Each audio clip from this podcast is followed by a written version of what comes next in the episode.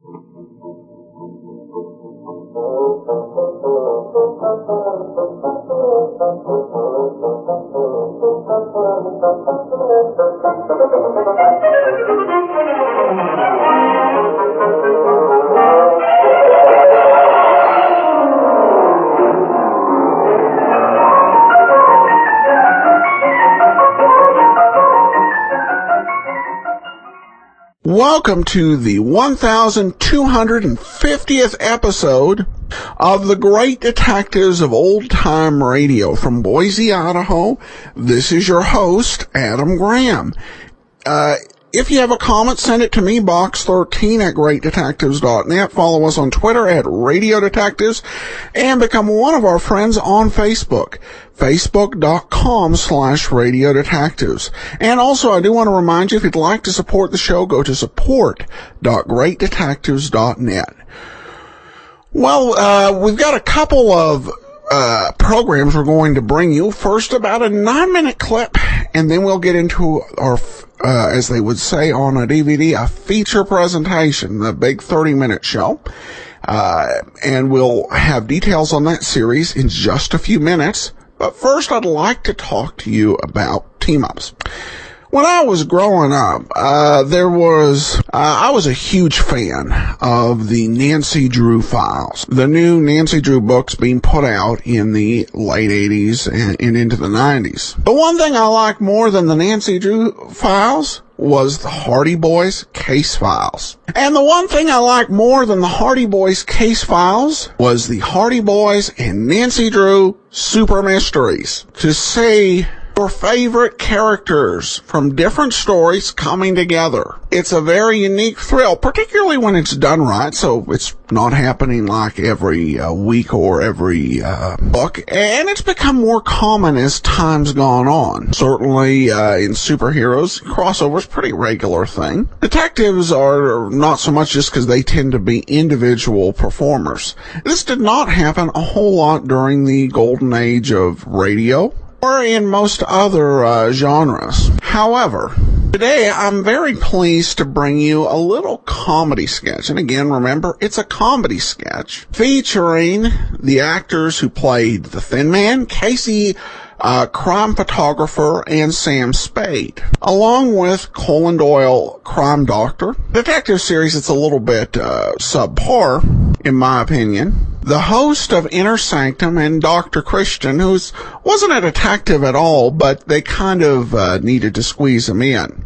This is from Stars in the Afternoon, which was a 90 minute program I stumbled across in my search for uh, radio programming, uh, radio programs, excuse me, featuring the great Jimmy Durante.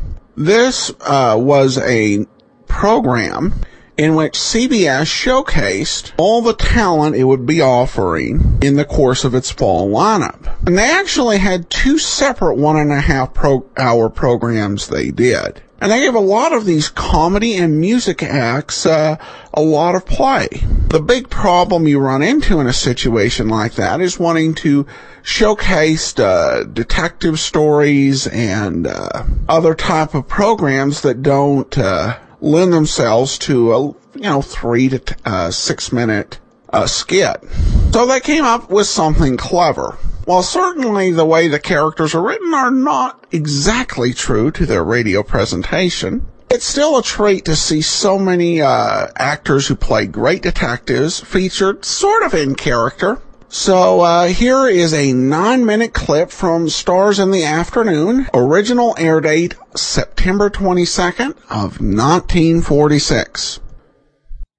Calling all stars, calling all stars, crime doctor, the host of Inner Sanctum, Sam Spade, Casey crime photographer, the thin man, wake up and go at once to the home of Edward Dismukes Mayhoff, wealthy sportsman whose life has been threatened. Hurry on over. If you don't hurry, it'll be all over. Over.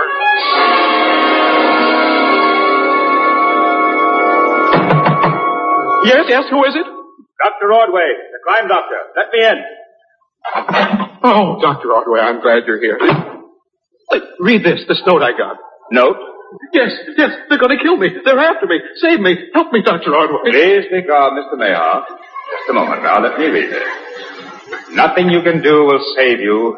You will be killed tonight at midnight. Midnight. and it's 23 minutes to 12 now. Don't let them save me. I'm too young to die. How old are you, Mr. Mayhart? 86. 86 going on 87, I hope. Well, I hope so too. now, this should be very easy to solve. First, you must answer a few questions. Oh, anything, anything, but we must hurry. It's 19 minutes to 12. Ask me anything. Well, uh, first, who sent this note? Who sent it? Yes, it's not signed. Very untidy way of doing business. Just a note that someone's going to kill you and nothing more. No signature, no date, no corpse. Come, come, Mr. Mayoff. I must say you're not being very cooperative.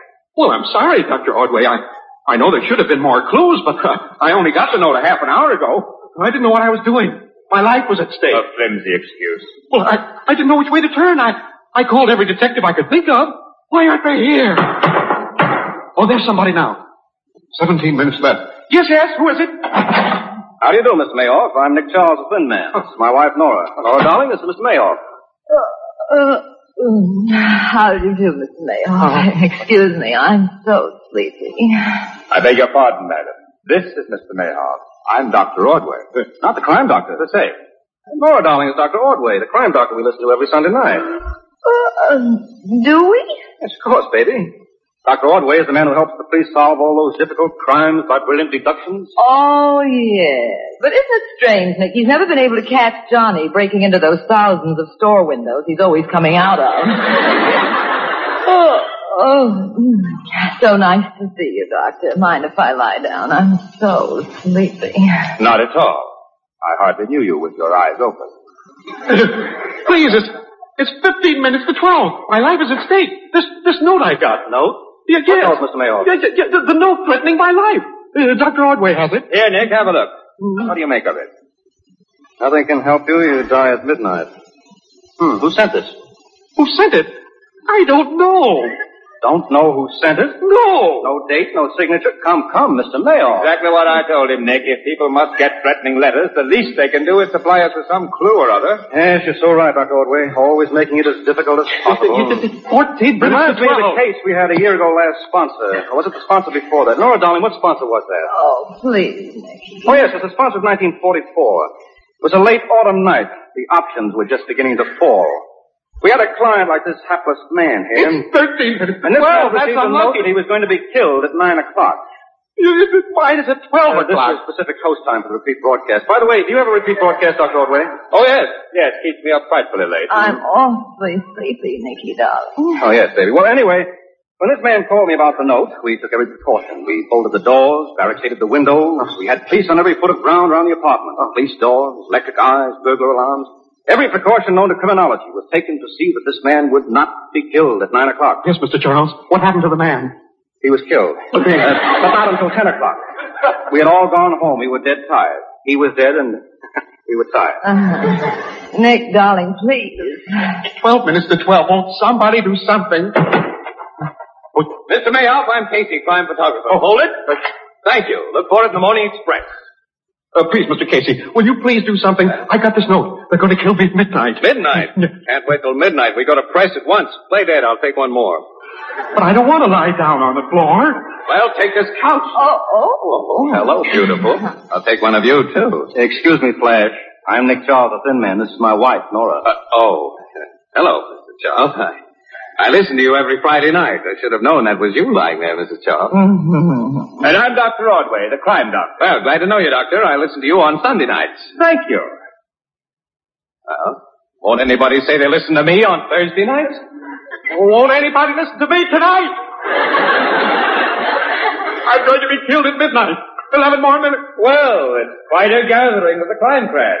The crime crash. The crime crash. Quite a gathering. All we need now is Sam Spade.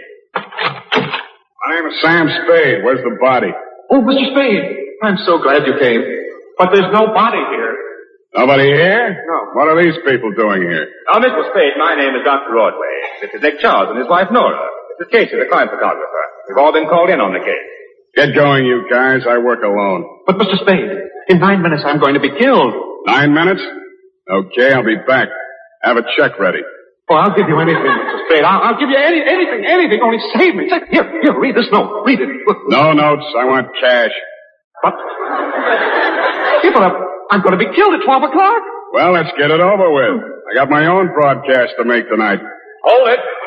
Thank you, Mr. Spade. Look for it in the Morning Express. Reminds me of a case we had sponsored before last. Remember, Nora? Nicky, it's late. I'm getting sleepier by the minute. Yes, Nicky, it's three minutes to 12. I'm sleepy. I mean, do something for me. Do something to save me. Yes? Who is it? Come in. Good evening, friends. Oh, it's, it's, uh, it's the host from Inner Sanctum. what? No blood? You're just, you're, you're just in time. Just in time for murder, I hope. Uh, don't rush me. I've still got two minutes. And what's the inner sanctum host doing here? He's no detective. Doesn't even know enough to oil the hinges on his door. Oh, it's Mr. Charles, the Sinatra of the Sleuths. How do you do, Mr. Host? Dracula of the detectives, Karloff of the kilocycle, Vampire of the vacuum tubes, Bluebeard of the batteries, and Tomboy of television to come? Flatterer. How's business down at your creak joint these Monday nights, Mr. Host? Oh, Gory B, we're killing 'em. Love to have you down some Monday night. Uh-huh. Would you like me for dinner? Uh-huh. On toast. Please, please, please, please, fellas. It's just a few more seconds. Can't any of you do anything? Save me! They got me. They... Oh! Hold it. Don't fall. But...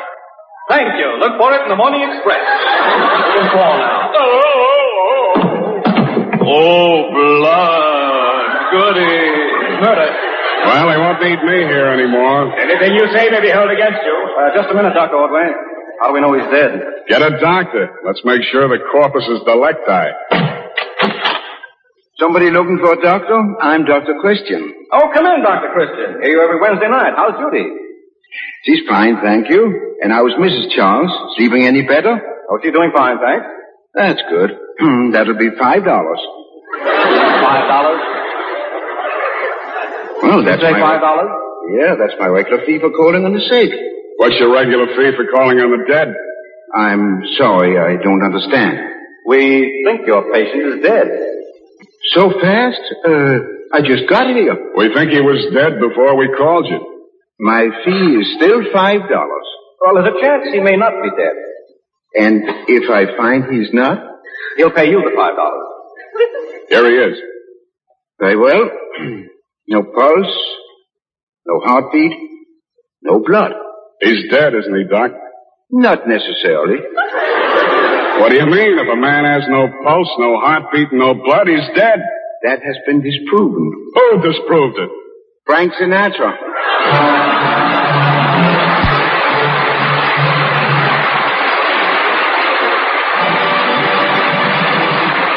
Welcome back.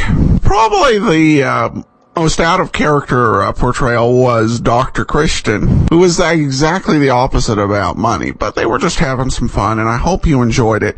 If you do have the app or the premium site, we will go ahead and post the whole version of Stars in the Afternoon for those of you who are curious to hear all of the music and comedy that was pumped into that 90 minute show. It was really quite impressive. Well, now we turn to our main feature, and that is The Chase. Uh, the Chase was an NBC uh, dramatic uh, anthology series, and in many ways, uh, I compare it to Escape, maybe a little bit like Suspense. Um, and it introduced this theme of chasing or being chased, and uh, the result was often mystery, intrigue, and excitement. And uh, today's episode, uh, one of the uh, earlier entries in the series, the fourth episode, in fact, is a great example of a good episode of The Chase. The Chase did not have the big name stars of a lot of the earlier uh, Golden Age anthology shows, but I think they acquit themselves quite well here. And I hope you will enjoy today's episode. The original air date uh, was May the 8th, 18th of 1950 uh, two. The title is Elliott Preston is framed for murder.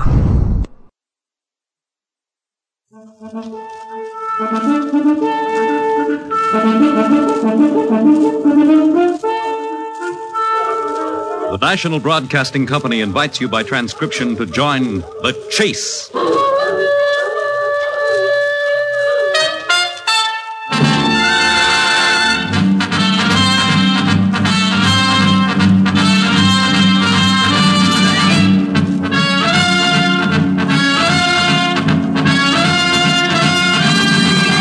In the animal world, there is the hunter and the hunted, hound and fox, hawk and sparrow, chicken and worm. We in the topmost species have also joined the hunt. But who is to judge precisely which of us are hounds or foxes as we enter the chase?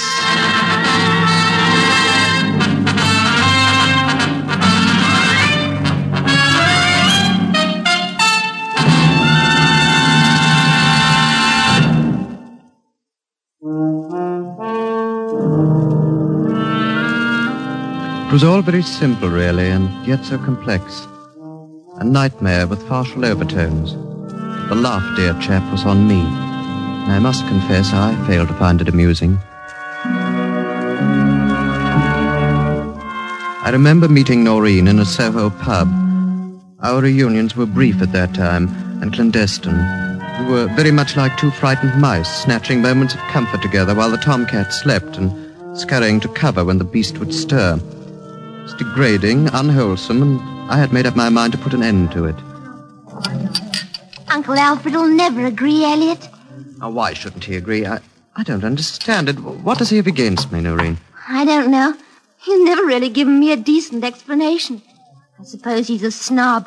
He'd like me to marry someone prominently listed in Burke's peerage, I imagine, Mm, some doddering old fool he could boast about. and play chess with. You're much too young and attractive for my guardian, darling. Besides, you don't like chess. Do you love me, Noreen? Madly. Would you prefer an earl or a duke? I wouldn't exchange the House of Lords for your little finger. Well, then that settles it. That settles what? I'm going to have it out with Sir Alfred today. He'll either grant permission for our marriage, or I'll know the reason why. No, Elliott. I'm afraid. Afraid? Oh, no. Come on, afraid of what? Uncle Alfred's such a beastly temper. You can be rather touchy yourself at times. I don't want any unpleasantness, darling. Particularly for you. Oh, there'll be no unpleasantness. I, I, I'll simply put it to him just like that. A good reason for standing between us, or stop meddling in our affairs. But, Elliott. And now, don't argue, darling. My mind's made up. Is he at home now? Yes, he should be. Well, then I'm off to be at the Lion. Wish me luck.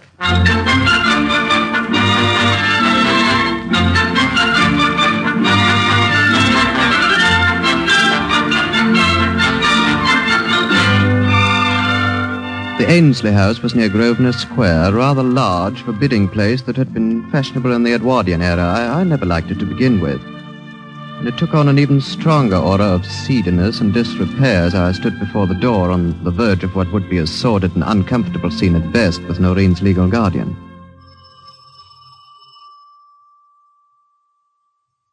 There was no answer to my ring, which I repeated several times. I was rather disappointed. Now that I had made my resolution, I wanted to have done with it. But it soon became apparent that the house was empty, and I reluctantly started to turn away. It was at that point I first noticed the blood on the outer doorknob. I realized then that the door was ajar, and as I pushed it open and stepped inside the narrow hall, I had a premonition and a sudden, almost overpowering impulse to flee.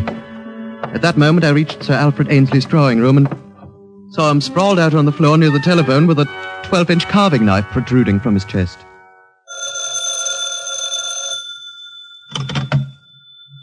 Yes? Elliott, Yes, Noreen. I had to call. I was worried about you and Uncle Alfred. What? Uh, Where are you calling from? Tobacconist near Trafalgar Square? Is anyone with you? No, why?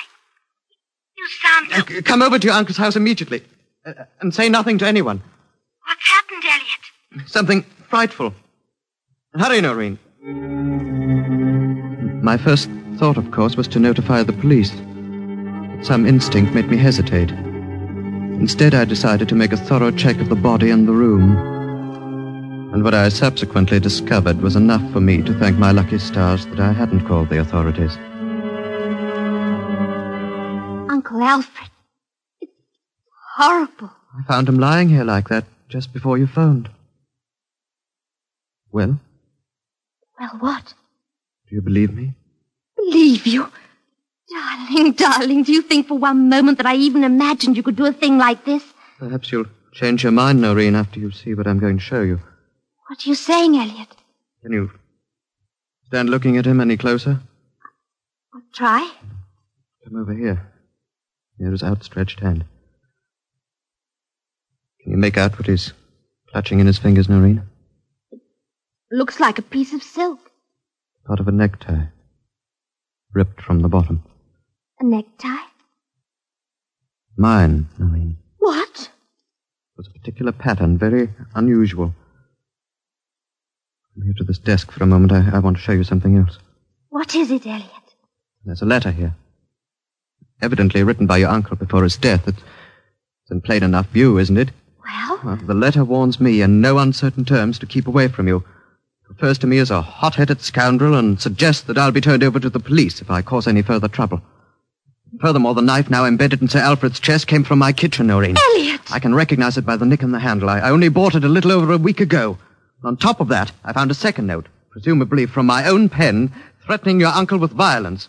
I shouldn't be surprised if I even found my own fingerprints on the walls, the furniture, and the weapon itself. What does it mean? It means that I'm being made the goat in a diabolical plot.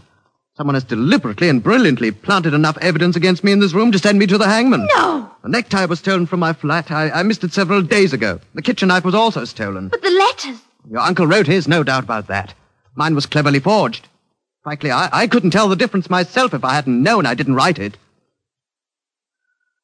Some genius has gone to great pains to arrange a tight little frame around my neck, Noreen. Tight as a hangman's noose. Who? I don't know. I'd better find him before the police find me. We could destroy the evidence. I doubt if that would help. It was planned too cleverly, and it's probably just the beginning. There must be more of it around the house. Perhaps hidden in my rooms. Or sent to the police. Besides, I was seen coming in here just now. By whom? Sir Alfred's neighbor. He was leaving his house as I rang his bell. He had a good look at me. What shall we do, Elliott? In spite of all the evidence and everything, you. You still believe I'm innocent? Darling, I love you. Isn't that enough? I'm sorry about Sir Alfred. That doesn't matter now, Elliott. I, I was fond of him, in spite of his pomposity. Really thought he did everything that was best for me. But he's dead, Elliott, and you're alive and in great danger. Where can I start? I can even begin to look for this villainous cutthroat. Why, why should I have been made the scapegoat? Who is he? Where is he? Elliott. Shall I answer it? I don't know. Wait, let me. Are you there? Yes? Sir Alfred Ainsley, please. Who's calling? I'm a secretary. This is Palmer's Travel Agency. Sir Alfred wished to book two seats on the boat train to Paris at 8 this evening, on the Orient Express to Zurich. Two seats? Yes, we booked them, and he can pick them up at Victoria Station. I'll tell him, thank you. Were you supposed to go to Switzerland with your Uncle Noreen? I know. Did he mention the prospect of a trip to you? No. He's booked two seats. Who would his companion be? Can't imagine it. Unless Unless what? there's been something mysterious going on concerning Uncle Alfred and another man. Don't know his name. Uncle Alfred's been very busy for the past few weeks. Quite unusual. I mean, well, with what I took to be business matters. Sir Alfred retired two years ago. Yes, I know. I, in spite of that, he's been conferring with someone regularly. I asked him about it once, and he seemed to be taken aback. I remember he was short with me and told me to mind my own affairs. There's one chance, Noreen. One in a million. Chance of what?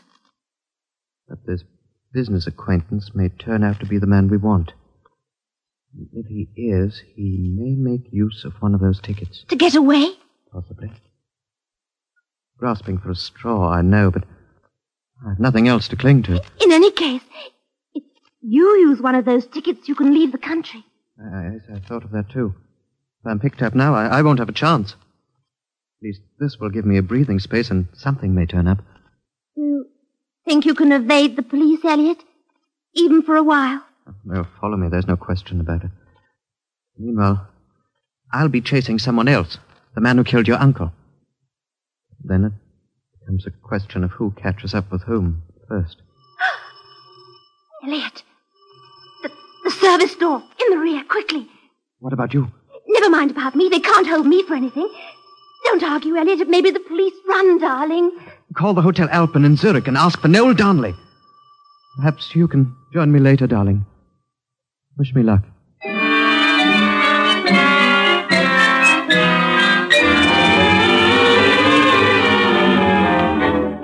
The seats were reserved in a first class compartment, numbers one and three facing each other. I'd left ticket number three at the station for my companion.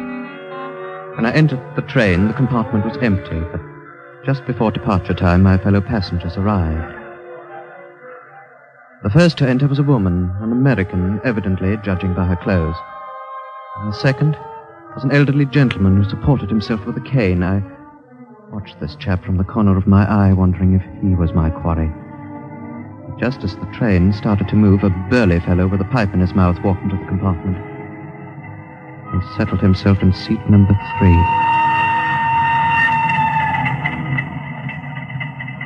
I beg your pardon. Aye?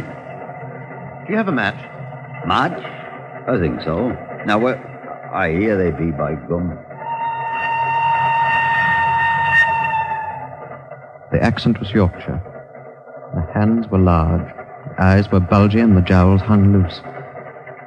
The thing I noticed that made my heart take an extra beat was the small automatic revolver tucked inside a shoulder holster, revealed for a fraction of a second as his coat bulged open when he leaned over to offer me a light. Terrible. Sir? This here crime wave in the news. By gum, it's terrible. Another chap was done in last night, butchered like a bloody goose. You mean a murder? Aye. They caught Ruddy Killer, though. Turned out to be poor man's business partner. What's this country coming to, I wonder? I wonder, too. Well, I'll be away from it all in a day or two, resting myself in a little chalet where a man can find some peace and quiet. You're, you're on a holiday? Aye, first one in two years. In Switzerland, I take it. How do you know that? You mentioned a chalet. Ah, so I did. But it's more likely it'll be a small hotel. I don't think I can afford to rent a house of my own. Well, uh, where are you bound for in Switzerland? Zurich. And then? Interlaken. I've always wanted to see the Ruddy Jungfrau. My name's Spy, by the way, Herbert Spy. Mine's Darnley, Noel Darnley. Yeah, Darnley, eh? Huh. Something wrong, Mr. Spy? Wrong? With my name? Nothing wrong with it, Chappie, as far as I can see. You on holiday, too? Uh, not precisely, no. Business? More or less. Switzerland? Yes. Ah, maybe we'll run into each other. I hope so, Mr. Spy. Yeah, it's funny. What is? I could almost swear I've seen you somewhere before. No. I don't think we've met. You live in London? Yes. You? My home is in Yorkshire, but I've been living in London now for some time. I see. Here, here, here, here. What's that on your coat? My coat? Here, on the bottom. Looks like a speck of blood. Oh, that, that, that's paint. Paint? Yeah, I, I, was touching a piece of pottery in my flat. I, I must have brushed against the paint pot. Oh, oh. Ex- excuse me. Leaving? Uh, I, I want to get a drink of water. I'll go along with you. I can stand a drop myself. Pardon, ma'am. I'll just push through. Here we are. After you, Mr. Spy. This train's gonna rock to it like a ruddy boat. Uh, the, uh, the water corrupts at the end of the car. Wow! Gerard, look at this. The train door's open. Some fool forgot to shut it. A man could kill himself by falling through that hole. Yes, it's it's it's dangerous. Reminds me of that poor Frenchman. What Frenchman? Oh, you must have read about him. He was traveling on the Paris Express when he was pushed. Through an open train door? That's right. It was murder, no question about it. Who pushed him? Nobody knows. They say they say he learned too much. About what? Oh, a little affair that took place in Montmartre. Girl was killed and he knew something about it. They followed the poor lad and shoved him out just as the train went into tunnel. How horrible. Wasn't much left of him when they picked him up. Yes, uh, yes, I can imagine. If you lean over a bit, you can close that door. No. No, thank you. What's trouble? It it makes me a little ill to look out this way. Yeah, yeah, let me, laddie. Yeah, that's better. Much. Well, here's our drink. Thank you. Oh, by gum, water tastes like it's been run through coal mine. Sh- uh, shall we go back to the compartment? Come along.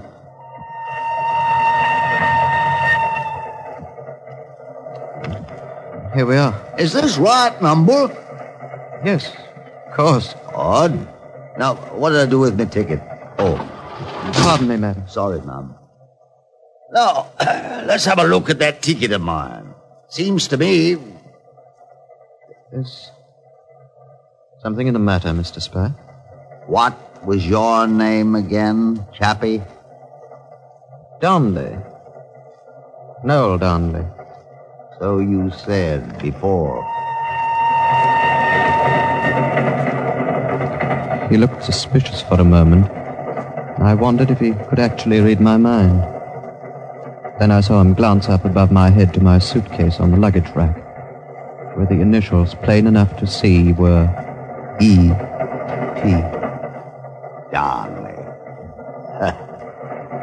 From that point on, he buried himself in his paper, while I fixed my eyes on the darkness rushing by my window. Had I overplayed my hand so early in the game? And after an interval, the train roared into a tunnel as black as the darkest pit. And when we emerged into the gathering twilight, Mr. Herbert Spy, newspaper, pipe, and baggage was gone.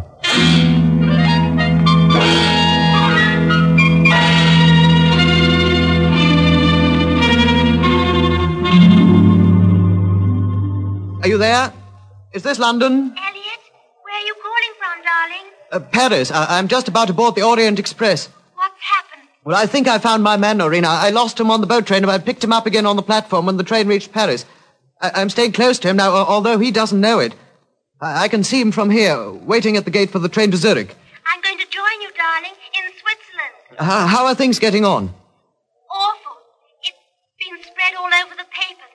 I've been questioned twice. I I didn't know exactly where you were, and they released me. Will you stay in Zurich, Elliott? No, I, I'm going on to Interlaken. I'll find you there.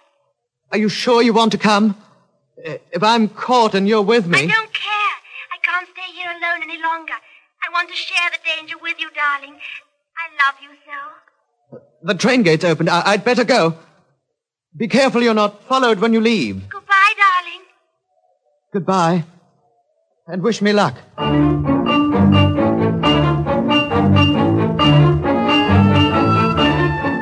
I was careful not to let him see me on the way to Zurich, and when we changed trains for Interlaken, I rode once again in a different car.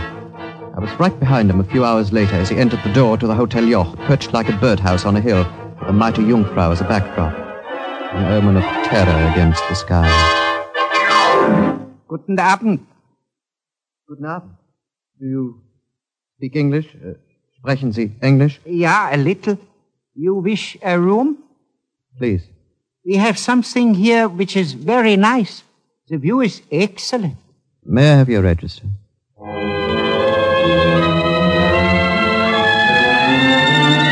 The name above mine was Herbert Spies, and they'd given him room number 12. I asked for 10 across the hall, then wondered what my next move was going to be.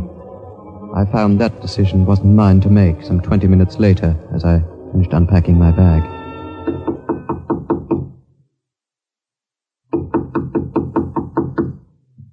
Come in.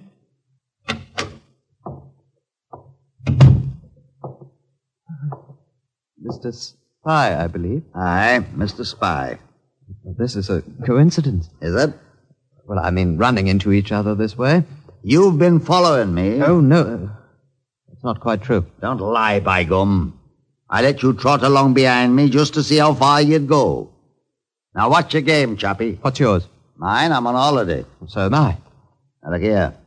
Why are you sticking to me like a ruddy plaster, chappie? And why are you trying to run away? Run away? Me? You left your compartment seat in the boat train to Paris. Of to... course I did. The seat wasn't mine. I'd made a ruddy mistake, that's what. My reservation was put to the car. Then I'm sorry, Mr. Spy. Sorry? For what? For making a nuisance of myself. I mistook you for someone else, someone I've been searching for. I assure you I won't annoy you again. You just make certain of that, chappie. That's all I've got to say.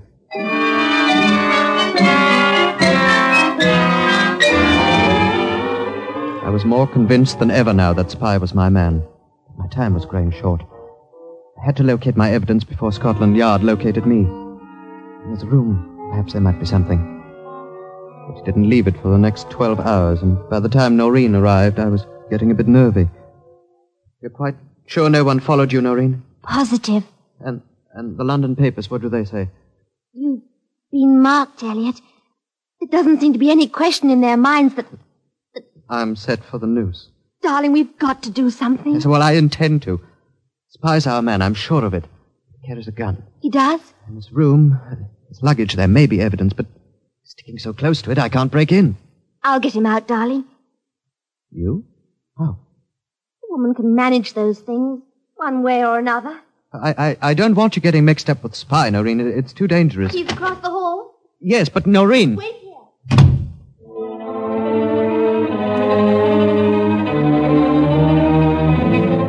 I suppose you'd say I was a cad, letting the girl I love risk her safety for me. I had no choice. Besides, I was nearby in the room across the hall if she needed help. He's gone, Elliott. The room's empty. Fool I was not to force the issue before this. It's not too late. I know where he's gone. Where? The Jungfraujoch. There's a hotel near the summit. One of the porters told me I met him in the hall.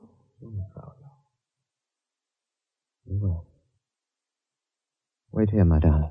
You're going to follow him up the mountain?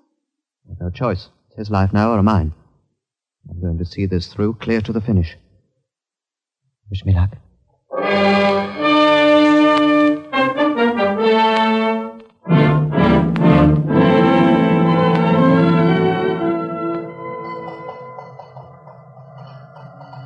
It's 11,000 feet straight up to the Jungfraujoch. And you're carted to the top by the highest rack railway in the world. The scenery is magnificent if you're enjoying it as a tourist, but one has little time for landscapes when one's very life depends upon the trip.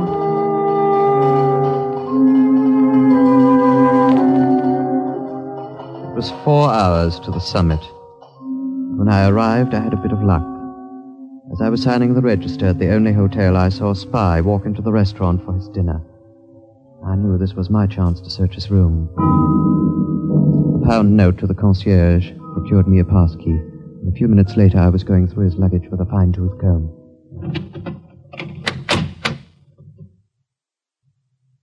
Spy.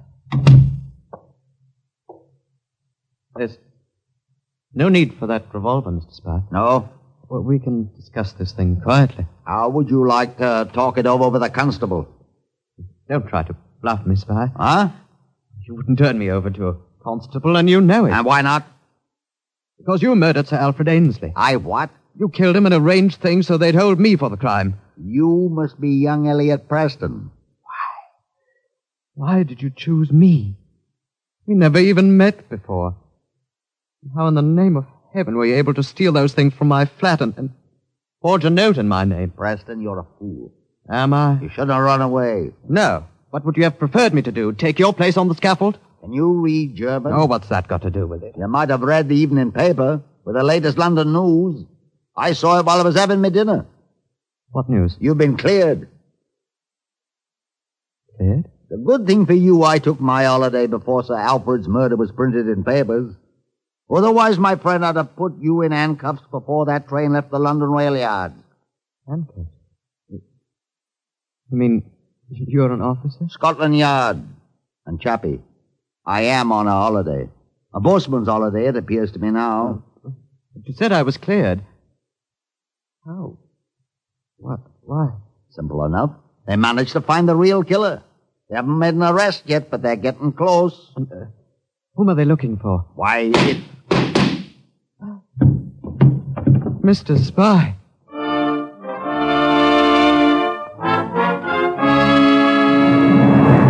Revolver shots came from behind me, and as he crumpled like a sack of flour right before my eyes, I wheeled to face the open door. She stepped into the room, a gun still smoking in her hand. Noreen! Yes, darling. I'm so sorry. Noreen. It was you Yes, darling. who killed your uncle. And then arranged it so they'd look for me. Too bad it was wasted. I'd spent so much time. You've no idea how long it took me to forge that letter in your hand, Elliott. It was absolutely nerve-wracking. But they found you out. Yes. Evidently I erred in one way or another. Now it's my name that's in the news, darling. And poor Mr. Spy just paid with his life for finding that out. Why? Why did you kill Sir Alfred? He was opinionated. He said I was insane. Those two seats to Switzerland, darling. He was bringing me here to consult a psychiatrist. Then that was why you refused to let me marry you. You knew all the time that you were mad. Ridiculous, wasn't it? No. Far from it. You're ill, Noreen. Don't be silly. Give me that revolver. Don't come near me, Elliott. Give me the gun. One step further and I'll shoot. Noreen!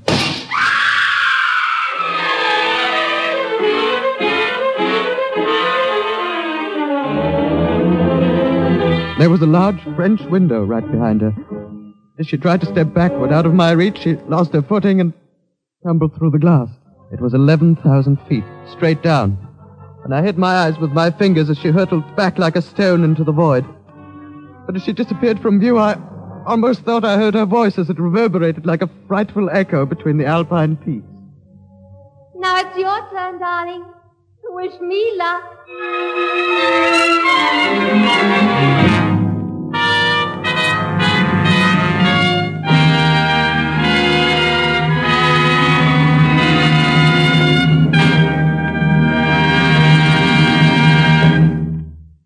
In the animal world, there is the hunter and the hunted, hound and fox, hawk and sparrow, chicken and worm.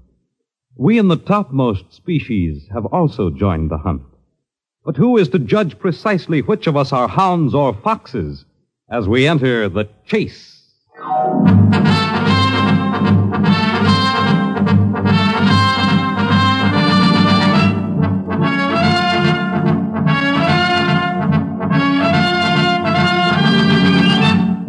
The Chase was created and written for the National Broadcasting Company by Lawrence Klee.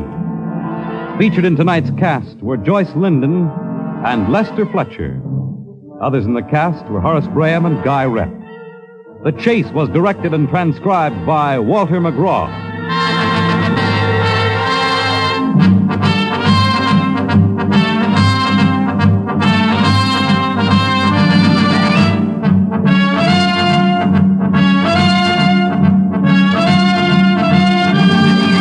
Next week, you'll hear another suspenseful story of a reporter pursued by sudden death in South America when you follow The Chase.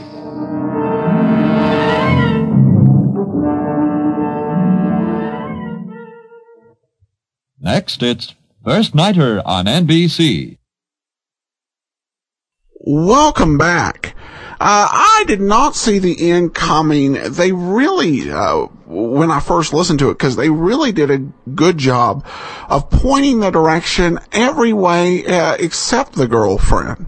Uh, though, uh, perhaps, you know, as I was listening back through it, you might have seen it a bit more obvious.